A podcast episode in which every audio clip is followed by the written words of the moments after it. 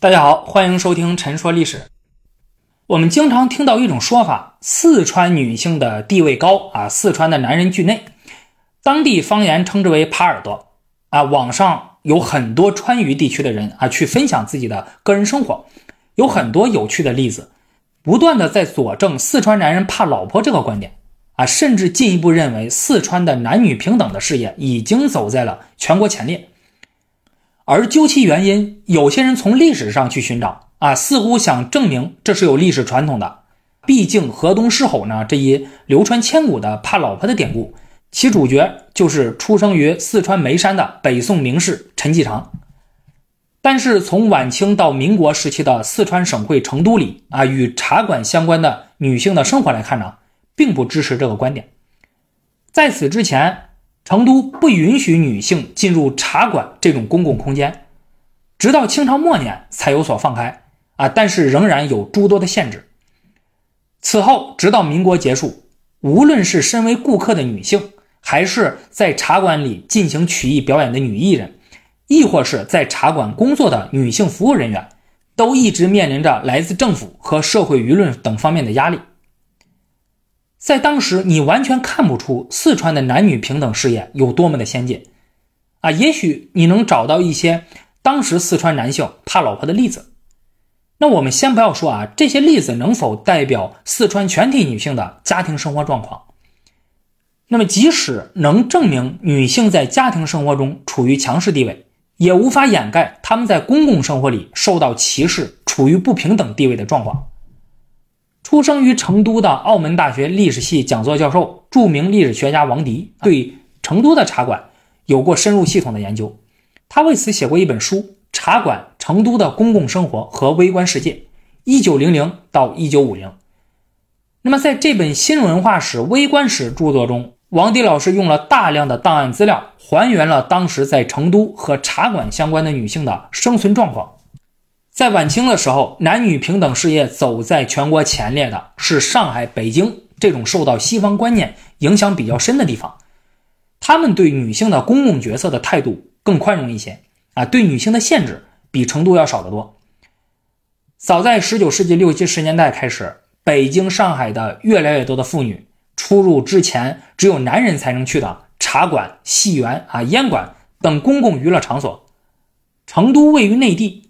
直到清朝末年，即使中国打开国门都半个多世纪了，它仍然是一个传统社会，啊，思想观念相对保守封闭，当地的社会习俗仍然限制妇女到茶馆吃茶，也不允许女艺人在茶馆里表演，更不允许女性从事茶馆的服务工作。当然，茶馆并不是对所有女性都是完全排斥的，有两种女性往往会进出茶馆，啊，一种是下层的已婚多年的妇女。啊，为了日常生活，那他们会到茶馆买开水、炖肉、熬药等等。不过，为了避免别人说闲话，在弄完之后也会马上走，不会多停留的。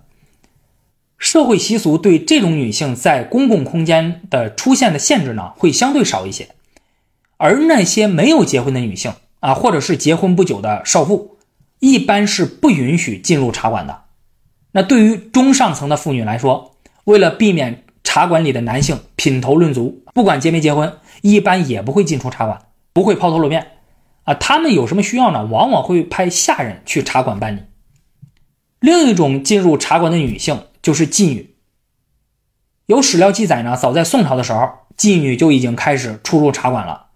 啊，当然这个是不合法的啊，这个政府一般会禁止他们进入啊，因为他们会卖淫嘛。可是。妓女往往会不顾社会传统，无视政府禁令进出茶馆。不过，妓女在茶馆的活动呢，并不能扩大女性在公共空间的权利，反而会起到阻碍作用。一是他们在茶馆里卖淫啊，而且经常引起纠纷，导致争风吃醋、围观拥挤，甚至打架斗殴的事情发生。那么，政府警察就有了更加充分的理由去禁止女性进入茶馆，说这么做伤风败俗，引发事端。二是由于进出茶馆的女性很多是妓女，那这就导致一般的女性更不敢进入茶馆了，对吧？那在当时整个社会不断的宣传贞洁的这种啊舆论环境之下，他们担心自己的名声受到玷污、受到损害。这种情况一直持续到了清朝末年，当时清末新政开始，成都开始了城市改良运动，思想观念逐渐有所变化。在这个背景下，茶馆、戏园成为了成都最早允许妇女进入的公共场所。一九零六年，可园成为了第一家允许妇女进入的茶馆，开风气之先。这是成都文化发展史上的一个重要的里程碑。此后，众多茶馆纷纷跟进啊，允许女性进入。之所以如此，是因为女性进入茶馆、戏园带来了很多男性的围观啊，给茶馆带来了更多的生意。那对于商人来说呢，赚钱才是他们最重要的目标。他们对顾客的性别不是很在乎啊，尤其是当有的茶馆已经这么做了的时候。其他茶馆要是不这么做，那么顾客就都会跑到竞争对手那里去了。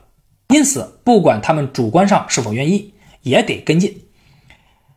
此后，政府虽然也出台了一些限制女性进入茶馆的禁令，可是茶馆往往会对政府的禁令阳奉阴违。那么，这个原因呢，也是出于利益的原因。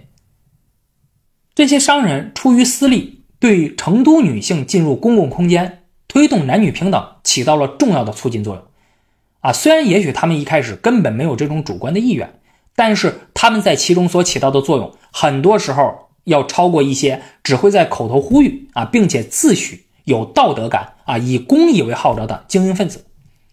这种情况在历史上屡见不鲜，比如这个欧洲的启蒙运动，其中狄德罗的百科全书的出版，对理性、自由、民主、平等啊，反对教权、王权的这种思想的传播起到了重大的作用。而当时的书商不顾政府禁令，甘冒风险与政府周旋去出版百科全书，那也只是因为这是一门非常赚钱的生意而已。在清末，虽然说已经开始允许女性进入茶馆了，但不是全面放开的啊，那它是有诸多限制的。而且此后的改革，那也是走三步退两步啊。可以说，在成都，妇女对茶馆等公共空间的平等权利的争取，经历了一个。长期的过程。一九零六年，可园允许女性进入茶馆后，引来了众多的好奇者。他们在茶馆门口围观衣着光鲜的富家女子啊，由于过分拥挤啊，影响了交通和公共秩序。结果不久，警察就禁止了妇女入园看戏。悦来茶园也允许妇女进入，但是有诸多的限制啊，比如男女必须要使用不同的进出口，座位男女分开啊。男在堂厢，女在楼上啊，而且前面还要拉上帘子啊，不允许下面的男性，对吧？各种观望。当时政府出台的一些规则，还有社会舆论，仍然提倡要求啊，良家妇女远离茶馆啊，说不要去，去了就是伤风败俗。那妇女进入茶馆等公共空间遇到的障碍，不仅来自传统观念对妇女公共角色的束缚。而且还在于改良精英在妇女问题上的保守态度。在清末的时候，一些西化的改良精英虽然主张学习西方，以崇尚西方为时髦，但是在对待妇女进入茶馆等公共空间的态度上，在男女平等的观念上，哎，却与西方所主张的观念大不相同。他们不同意女性进入茶馆，认为妇女到茶馆违反了传统道德啊，妇女会引诱男人。败坏社会道德。那么，对于某些进入茶馆的女性，还进行批评，啊，那话里话外的那意思啊，似乎就是说，哪个好女人会去茶馆呀，对吧？而且还呼吁男性要管好自己家里的女人啊，不要让他们去茶馆。我在读到这些资料的时候呢，说实话啊，心里真的是很佩服当初第一批敢于进入茶馆的女性。他们以极大的勇气克服心理障碍，去面对人们的闲言碎语和好奇的目光。他们坚信女性和男性一样拥有平等使用公共空间的权利，并且愿意为此做出实践。一九一一年辛亥革命爆发，一九一二年中华民国成立。那按理说啊，这个成都当地的政府那应该以更加激进的态度啊，去推进女性进入茶馆等公共空间了吧，对吧？但是实际上啊，在整个民国时期，妇女进入茶馆的限制仍然是时松时紧。虽然说妇女进入茶馆看戏逐渐增多啊，但是警察仍然禁止男女混杂看戏啊，所以有的茶园呢，一般将男客、女客安排在一天不同的时间段啊，或者一周内不同的日期，甚至直到二十世纪三十年代中期，警察仍然竭力要求茶馆要分开男女。还有这么一个案例，在一九三二年，中山公园向成都市政府报告啊，说一些暗娼啊也去公园里的茶馆，借机勾引无知青年，从事非法勾当。流氓呢也在茶馆制造事端，甚至发生械斗啊，骚扰女顾客。那么大家想一下，要是你是当时的市政府官员，遇到这种情况，你怎么处理呢？一般情况下，无非就是。加强打击这些暗娼流氓的违法犯罪行为啊，让市民注意人身安全啊，遇到骚扰呢，向政府举报，哎，等等。结果你猜当时的警察是怎么做的呢？他们发布告示，禁止妇女到中山公园茶馆啊，以维持治安。哎，就是都别来了，对吧？多省事儿。你们女人不不进这些茶馆，不一下子都解决了吗？对吧？哪那么多事儿啊？那么这种处理事情的思路，你就会觉得非常的奇葩了啊！他不是去解决问题本身，而是把所谓的去引发这个问题的人给解决了。除了作为顾客的女性受到限制外，在茶馆进行曲艺演出的女艺人也会受到政府的限制，啊，有的不允许演出，有的会施加更多的演出限制。民国时期，国家对大众娱乐的控制政策本来就使艺人们的生意受到了很大影响。而女性艺人则又受到了性别上的另一重压迫，另一层压迫啊，相当于是双重压迫，这就使得他们的处境更加艰难。到了抗战时期，成都妇女进入茶馆的限制被进一步解除，女性服务人员开始在茶馆工作谋生，女艺人和女茶客在茶馆的活动也明显增多。这其中的原因是，抗战爆发后，来自东南沿海的人群大量涌入成都。那他们的思想观念啊相对开放啊，对于妇女的公共角色呢也更为宽容，这影响到了成都。啊，就拿女性此时开始在茶馆工作为例，啊，早在十九世纪六七十年代，那上海的女性就已经进入公共场所工作了。啊，对于他们来说呢，这个并不是什么特别奇怪的事情，而且此时人们的注意力主要集中在民族危机上啊，在于抵抗日本的侵略上。没有精力放在这种不是当务之急的事情上，因此呢，对于妇女进入茶馆工作，政府和社会舆论也并未做出强烈反弹。战后，妇女进入茶馆的趋势继续发展，对女性的束缚逐渐减少，人们在茶馆里越来越经常看到妇女了。啊，经过几乎半个世纪的努力，成都妇女终于为自己在茶馆的公共生活争取到了一席之地。但是有一点，我们也要看到，啊，不要夸大当时女性在公共空间里男女平等上的成就。虽然说当时的女性确实争取到了一些权利，但是离平等还差好远。那么这个平等化的进程呢，直到民国结束都没有完成。就像王迪老师说的，在民国时期呢，实际上社会中总是两个倾向共存。一方面，经过多年的努力，随着社会的不断开化。妇女赢得了一些权利，但是另一方面，精英和政府仍然不鼓励，甚至竭力限制妇女到这样的公共场所。这两者是并存的。除了茶馆中的女茶客、女艺人外，还有一个相关的女性群体呢，很值得注意，就是女茶房，啊，也就是茶馆中的女性服务人员。那在很长一段时间里，成都茶馆中的工作人员基本上都是男的。啊，直到抗战时期，妇女才开始进入茶馆工作，那被称为女茶房。在中国传统社会，妇女也是家庭经济的重要支柱，但是她们主要是从事家内劳动，啊，比如做家务啊、纺线、织布等等，或者外出去当保姆啊、佣人等。在农村地区，妇女还会参加各种田间劳动。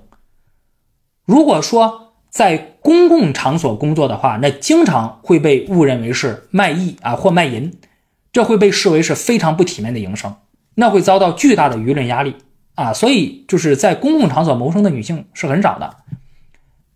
女茶房最先在繁华的春熙路等高等茶馆出现啊，这吸引了大量男顾客啊，他们不仅可以一饱眼福，还趁机可以与这些女茶房啊调笑一番。其他茶馆看到有利可图，于是纷纷跟进，促进了更多妇女进入茶馆工作。进入茶馆工作的女性一般都是来自下层、没有受过教育的已婚妇女，她们的丈夫一般是政府小职员啊、劳工、前方打仗的军人等。由于战争期间生活费用的大幅度上涨，许多家庭呢，如果只靠男人的收入，那是很难生存下去的。那妻子就不得不出去工作啊，养家糊口，补贴家用。在茶馆工作的这些妇女遭受到了各种各样的问题啊，其中有一些问题呢，只是因为她的性别引起的，男性工作人员啊没有遇到过。那最常见的就是性骚扰。这些女茶房啊，那么根据工作要求，她只提供服务，不提供娱乐。但是茶馆里的顾客啊，基本上都是男的嘛，他们可不是这样想的。啊，他们总是想得到一些除了一般服务以外的东西，哎，比如和女茶房打情骂俏，对吧？开玩笑啊，甚至有可能会去有一些身体接触啊，占人家的一些小便宜。那么，如果这些女茶房拒绝的话，就会得罪顾客啊，顾客会投诉啊，那老板也会不高兴的，是吧？甚至他们会遭到顾客的暴力对待。而如果他们为了工作啊不拒绝的话啊忍气吞声了，那社会上的人就会指责他们，哎，说他们有伤风化啊下流是妓女，啊，甚至进一步证明不应该让女性在公共场所工作啊。因此，这些女茶房总是会陷入两难的处境。在一九三九年呢，有两个案例证明了，如果女茶房啊明确拒绝性骚扰，会怎么样？他们会遭到暴力对待。当时，一个叫汤炳云的女茶房在龙春茶园啊提供热脸帕服务，呃和卖香烟。一天呢，他出去买饭的时候呢，被一个姓周的地痞拦住了啊，想调戏他，他就跑进了茶馆。但是这个高兴的地痞就追进了茶馆啊，汤炳云就谴责了他的行为啊，结果这个地痞啊恼羞成怒啊，就把这个汤炳云打成了重伤，口吐鲜血。而当顾客是去试图制止这个人的行为的时候呢，哎，结果这个地痞呢暴跳如雷。还有一个叫谢丽珍的女茶房，她在圆圆茶社工作，啊，一位姓丁的顾客假装从地下拾毛巾，哎，结果抓住了他的脚。谢丽珍礼貌的叫这个姓丁的人住手，哎，结果姓丁的这个男人呢不仅不听，反而动手殴打谢丽珍。茶馆的老板哎过来劝解哎，结果也被打了。女茶房的这种遭遇和生存环境啊，不仅没有得到政府的积极回应啊，连社会舆论对他们都不友好啊。为什么？因为当时很多人的观念里认为啊，女性就不应该在那都是男人的茶馆里工作啊，那在公共场所谋生的妇女那都是不正经的，对吧？他们还凭主观臆想啊去编造和夸大女茶房所谓的。啊，有伤风化的行为，甚至认为这些妇女不过是些风尘女子而已，对吧？因此遭遇性骚扰，那是你咎由自取啊，不值得同情。正如王迪老师所说，茶馆里的女招待的出现，重新定义了男女在公共场所的关系。根据中国传统，青年妇女不应该与家庭成员以外的任何男人有直接接触。在茶馆中，女招待和男顾客的联系。开始动摇这个传统，当然，这也就是他们之所以遭到如此强烈攻击的原因之一。有一个卖糖果的小贩啊，与茶馆的女茶房发生了争执，在其他茶馆这个工人的介入之后呢，这个争执就平息了。哎，但是这个小贩哎回去之后，这越想越气啊，他就试图报复。几天之后，他就纠结了几个烂兵啊，在这个女茶房下班的路上把他给暴打了一顿。可是呢，地方报纸却以“女茶房打情骂俏，被烂兵辱殴一番”这样的标题来报道这个事件。他们甚至说女茶房体躯肥胖，色貌不佳，还指责她常与流氓与无赖子胡混啊，因此才招惹的麻烦。那对于这些女茶房来说，要在茶馆工作下去啊，几乎不可能不和这些常在茶馆混的人发生任何联系的。那很多男茶房也是这样啊。而且这个报纸就攻击女茶房的相貌，哎，我就我就想问啊，就这个和这件事儿有关系吗？整个社会舆论不去批评、去管教男性的性骚扰行为、暴力行为，反而去指责这些女性工作人员啊，所谓的啊，它存在的问题，甚至要求他们不要去公共场所工作，这不是本末倒置吗？这不就是受害者有罪论吗？啊，这种思维模式啊，你现在也存在，对吧？你遇到这种类似的事情啊，你总是能在网上啊看到一些人发表自己的这个看法啊，说这个人家为什么骚扰你不骚扰别人呢？对吧？肯定是你自己不检点呀，对吧？你你为啥要在这种地方工作呢？对吧？你你做其他的工作不就没这事儿了吗？啊，所谓苍蝇不叮无缝的蛋，一个巴掌拍不响。说实话，我每次看到这种说法呢，我真的是有一种冲动，我真的是非常的想一巴掌扇在说这种话人的脸上啊！我让你看看一个巴掌到底能不能拍响。当时的社会舆论经常拿着放大镜，他去观察女茶房的公共行为，啊，比对男人更加吹毛求疵。哎，你只要存在一点的问题，马上就会被无限放大、攻击啊，甚至做各种不恰当的联想。为什么会这样子？大多数所谓的有伤风化的指责，它不过就是基于当时社会存在的对女性的偏见而已。这是很多人反对妇女公共角色的体现，它并不能证明是女性本身存在的问题。这种强烈的偏见和社会歧视，恐怕也是那些地痞流氓啊，还有一些男人有恃无恐的去性骚扰女茶房的推手啊，因为他们根本不用担心啊。对吧？你出了事情，人们反正也会去指责女性的不是啊，最多各打五十大板而已。那我还怕什么呢？对吧？我该怎么做就去怎么做呀。那由此可见，当时女性在茶馆工作之艰难了。女性在茶馆工作，不仅要受到国家政策的限制、社会舆论的压力，还有行业内男性工人的排斥啊，由此产生了激烈的职场性别冲突。一是出于偏见。那么过去这个行业啊，长期为男性所把持啊，现在女性进入了，那男性就觉得不适应了啊，加上本身对于女性的偏见，那自然不会高兴啊。那所以他们曾经极力阻止女茶坊加入成都茶社业职业工会，他们认为工会只能是男人的天下啊，你们女人进来干什么呢？尤其是在一九三九年工会重组之后啊，领导人换成了一名女性，那他们就更加不满意了。啊，他们不能容忍这个女领导啊，竟敢以我堂堂数千须眉工友同比妖艳茶房一锅染，认为这是雄富雌妃，私臣犹聘啊！大家听过一句话叫“聘鸡司晨”，哎，他们就说人家啊，他们指责这位女性领导人不顾男女分野，如同至阳铜雀。这种行为啊，在世界劳工史上也是屡见不鲜。即使是现在男女平等走在世界前列的欧美国家。那历史上也曾经发生过这种事情啊，就是男性工会会员竭力排斥同行的妇女啊，并且主张继续实行职场的男女分离。除了基于偏见外，这些男茶房还有就是担心呢，女茶房的出现会威胁自己的工作。这些女茶房不但工资低、容易控制，还能招来更多的顾客啊，拥有较大的优势。为了雇佣更多的女茶房，那当时有。很多的这个茶馆呢，已经开始解雇男茶房了。这些男性工作人员他感到了自己的生计面临着危险，所以十分的反对女性进入这个行业。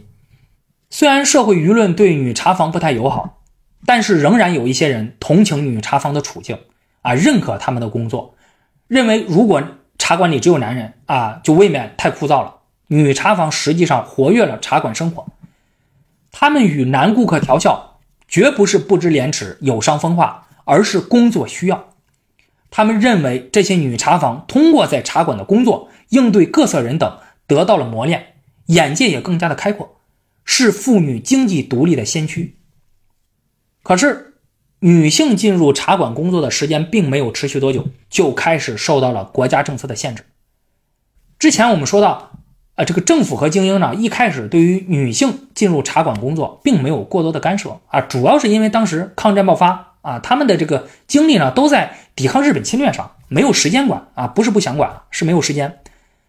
那到了二十世纪四十年代初，战争形势已经稳定下来了，那精英和政府官员呢，哎，就腾出手来了，就开始着手恢复旧秩序。比如，在一九四一年，四川省警察厅以担心出现女茶房与顾客调情、为小费争执、啊没有系围裙等问题为借口，令茶社业工会监督各茶馆，并颁布了关于女茶房服装和行为的十条规则。啊，比如工作时必须要穿长袖衣服，啊系围裙，不允许与顾客开玩笑，啊或有任何有碍风化秩序的行为，不得蔓延。不能要求小费等等，这些规定很多啊，且有的条款定义模糊啊，给女茶房的工作带来了很多的限制。而当时正在进行的战争和经济的恶化，造成物价上涨，加上日机的空袭，也导致了普通百姓那么进入茶馆的次数也越来越少，茶馆生意下降，于是大批女茶房被解雇。另一方面，许多人把女茶房视同妓女。啊，他们面临着极大的社会歧视，使许多妇女不敢涉足这个行业。有的女茶房也迫于压力而辞职，这也就使得成都女茶房的数量从1937年的400多人下降到了1942年的不足100人。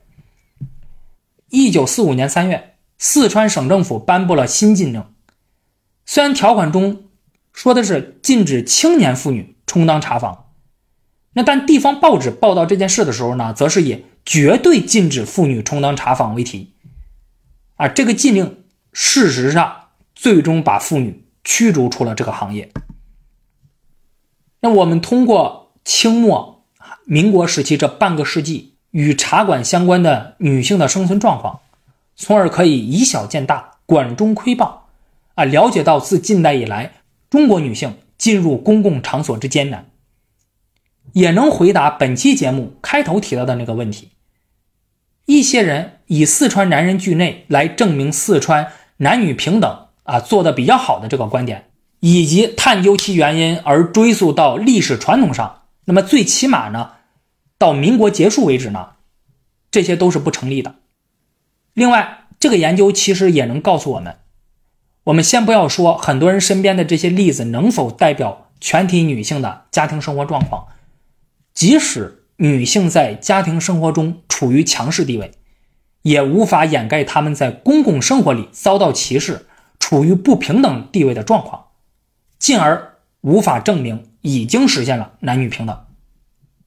好的，那本期节目就到这里了，我们下期节目再见。